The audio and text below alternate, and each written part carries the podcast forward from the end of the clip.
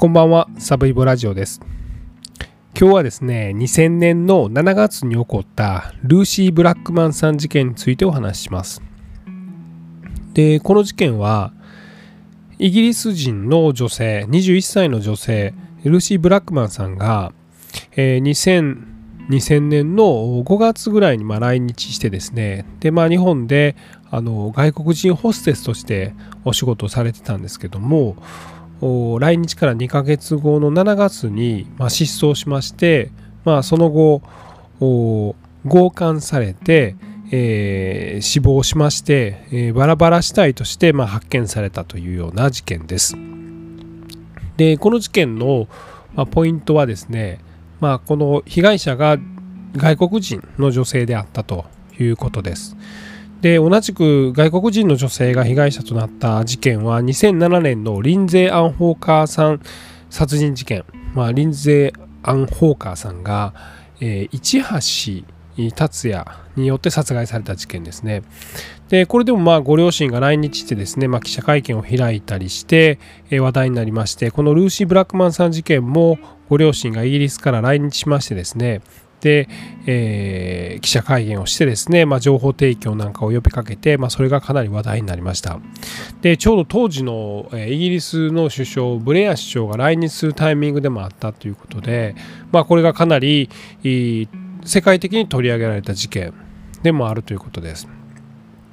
でもう一つのポイントがですねこの犯人が、まあ、殺人罪としては最終的にはまああの殺人罪は成立しなかったんですけども、えー強姦とか、えー死体損壊とか死体遺棄とかまあ他にも実はあの被害者がいてですね、えー最終的にまあ無期懲役という判決が出て今服役中なんですけども 小原ジョージという当時20 48歳か。48歳の不動産管理会社のまあ社長が、えー犯人だったんですけれども、まあ、この人かなりのお金持ちだったということで、まあ、それも話題になりましたではまずこの2000年7月に起こったルーシー・ブラックマンさん事件、まあ、どのような経緯で事件が起こったのかというところを見ていきましょう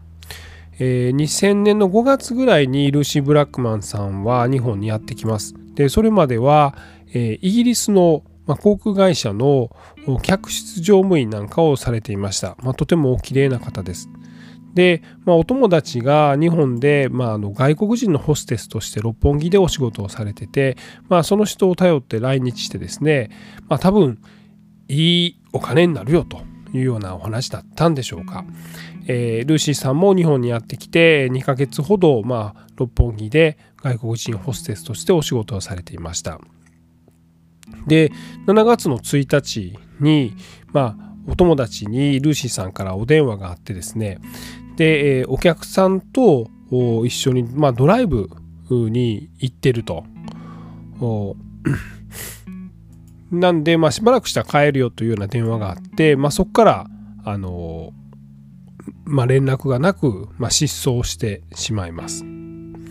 ですぐにまあ警察にはあの、えー失踪届が出されましてその1ヶ月後には妹さんが来日して、まあ、姉が、えー日本でいなくなりました。皆さんぜひあの情報提供お願いしますと、まあ、いうような記者会見を開きまして、えーと情報提供してくれた人にはですね、えー当時の日本円で160万円ぐらいの、まあ、懸賞金もかけるということでこれかなり話題になりました。で、まあ、こんなこともあったので、えー警察もですね、まあ、かなりあの人数をかけて捜査をしてですね。で次第にま捜査線上に現れたのがこの小原ジョージという当時48歳の不動産管理会社の社長でした。で小原はよくこの六本木のあの外国人のクラブに出入りしてまして、えー実はそこでですね、まあ、小原に、まあ、睡眠薬もしくは、まあ、麻酔みたいなもので眠らされてその間に乱暴されたという女性の証言があいくつか出てきます。で、えーこの小原はですね実はこのルーシーさんとも接触していたということが警察に分かりまして、まあ、警察は、まあ、この捜査を進めるんです。で事件が起こった3ヶ月後ぐらいですかね、えー10月の12日でした。えー、小原は逮捕されまして、まあ、同時にですね、まあ、小原は田園調布とかですね、神奈川の三浦市とか、まあ、いろんなところにですね、複数のま不動産を持ってたんですね。で、まあ、最盛期にはあの個人資産が40億ぐらいあったと言われている、まあ、超超大金持ちですね。なんで、まあ、その、えー、リゾートマンションとかを持ってて、その一つが、まあ、逗子ですね。えー、神奈川県の、まあ、逗子マリーナというところに、まあ、リゾートマンションを持ってまして、まあ、ここを警察は捜索します。で、その後ですね、えー、同じく三浦市なのかな？あの油壺というところがあるんですけどもここのまあリゾートマンションも警察が捜索します。するとそこにですね、まあ、大量の薬物が見つかります。例えばですねバルビツール酸系の睡眠薬とか、えー、催眠剤とかですねあとはまクロロホルムとかあとはま脱法ドラッグみたいなものもかなりの量で見つかりました。でえー、一説にはこの小原のですねご兄弟があの病院を経営してたみたいなのがあってそういうとこから入手したんじゃないかというような情報もありますがここはちょっと真偽の方とはちょっとわからないです。ただまあ尋常じゃないぐらいの、まあ、ある意味薬屋さんかっていうぐらいの量の薬が見つかったということで、えー、こういうまあ麻酔系の薬で、まあ、女性たちは眠らされて何らかの被害を受けたんじゃないかというようなことを警察は考えます。さらに同時にですねえー、このリゾートマンションの中からですね、まあ、5000本に達するビデオテープが押収されました。でそれ以外にもメモとか、まあ、録音とか、まあ、そういうものがあ見つかります。で警察はこの5000本のビデオテープを見ていきますとですねこれがなかなかすごいんですけども、まあ、200人以上の女性たちが、えー、睡眠薬で眠らされてで、えーまあ、レイプされるというようなことを、まあ、小原はずっとこのカメラに撮ってたんですね。であのそのために照明器具とかも買ってですね、まあ、カメラもかなり高級なものを用意してで、えー、そういういわゆるこのレイプ強姦してるところを、まあ、ビデオに残してさらにまあ克明にですねメモにもですね、まあ、どのようなことをしたのかとか被害者の方がどういう方なのかっていうのを書いてですね、まあ、それをストックしていたわけで、まあ、それがま見つかります。ただですね、えー、小原はまあ一貫して、まあ、殺してないというようなことを主張するので、まあ、警察はですねこのビデオテープとあのあとは見つかったその薬品みたいなものから、えー、このルーシー・ブラックマンさんに関する、まあ、このルーシー・ブラックさんさんが亡くなったことに小原が関与してるんじゃないかということを、まあ、証拠を作ろうとしていくんですね。で、この実はルーシーさん以外にですね、もう一人のカナダ系の方がですね、実はその小原と、まあ、接触して、小原に、まあ、あの睡眠薬みたいなのも眠らされてその後、まクロロホルムで、ま、意識を失わされて、えー、強姦されてで実はこのクロロホルムというのがあの肝臓にすごく悪いんですね。で、え、このクロロホルムは実際、まあ、あの日本でも病院とかで、ま、医療用に使われてた時期はあるんですけどもあのたまにこの急性肝炎みたいなものになって、えー、それで亡くなってしまう人が出てくるみたいな事例があって今ではそういうのは使われてないんですけれどもこの小原は、えー、睡眠薬で女性を眠らせますほなら顔にタオルをかけるんですね。で、まあ、女性が眠ってる間に、まあ、レイプをするんですけども女性がその瞬間に、まあ、たまにこう意識を取り戻して、まあ、動く時があるんですね。でするとクロロホルムを顔にかけてたタオルにですねパパッと振りかけてでこれでまた意識を失わさせるとこういう手口を使ってたんです。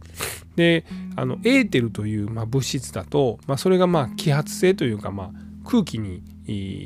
中に出ていってしまうんで、まあ、自分もこう気を失ってしまうので、まあ、クロロホルムを使ってたそうなんですけどもこのクロロホルムのせいで、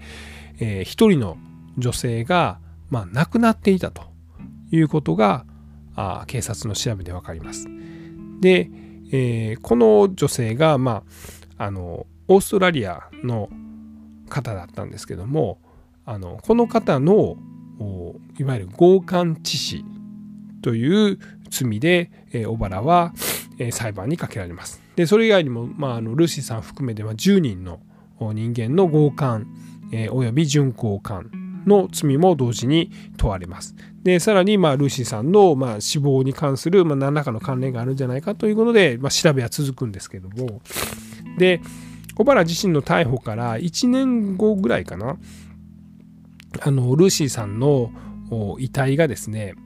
えー、この小原のマンションから近い、まあ、三浦市内のですね海岸の洞窟の中で、えー、地面にま埋められた、まあ、バラバラの遺体が発見されます。で小原はこのえー、ルーシーさんの遺体を解体するチェーンソーみたいなものを買ったというのも分かってますし、えー、この遺体をまあこうセメントで固めるためのセメントも買ったというようなことも分かるんですけれども結果的にはですね、えー、いろんなまあ状況証拠自体はたくさんあの見つかるんですが、え、最終的には、え、無期懲役までとなります。えーと認められた罪としてはブラックマンさんに関しては15巻致死罪は認められなかったんですけどもわいせつ目的の誘拐準強姦未遂死体損壊死体遺棄は有罪となります。でそれ以外にですねこの他に亡くなってしまったあのオーストラリア人女性の、まあ、方に関する罪でえ合わせて無期懲役というふうになります。でちなみにですねこの小原はですね、えー、亡くなった方々への、まあ、お見舞い金として、まあ、1億円を、まあ、支払っているということだそうです。ではこの、まあ、小原ジョージっていうのが、まあ、どういう男やったのかというところなんですけども、まあ、お父さんが、まあ、かなりお金持ちだったそうです。で、えーと、出自が、まあ、朝鮮半島の方にあったそうなんですけどもお父さんは1台で苦労されてですね、まあ、タクシータクシー会社とかパチンコ店とか不動産業なんかが成功して、まあ、かなりの資産家となります。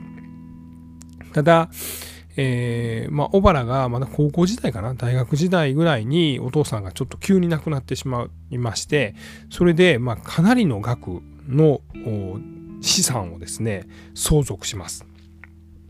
で、すでにあの、小原は高校に行くぐらいからですね、もともと大阪に住んでたんですけども、えー、田園調布の一軒家、しかもその300坪ぐらいある豪邸をですね、お父さんから買い与えられて、で、高校はま東京の慶応のですね、あの、高校に行くんですけども、そこに通うために田園調布に300坪の家を、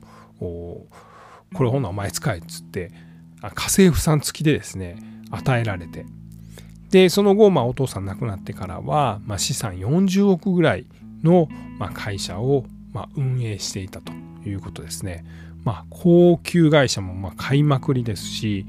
何でしょうマンションなんかも買いまくりでまあある意味夜の世界でお金も使いまくってでただですねこの高校時代からこの小原にはですねまあ悪い、まあ、癖というかあ悪いことをずっとし続けてたんですけどもそれがですね、まあ、アルコールとかクロロホルムとか睡眠薬を使って、まあ、女性を、まあ、眠らしてで、え、レイプするという、まあ、そういうことを、ま、繰り返しました。で、え、16歳17歳ぐらいからそれを始めてですねこの40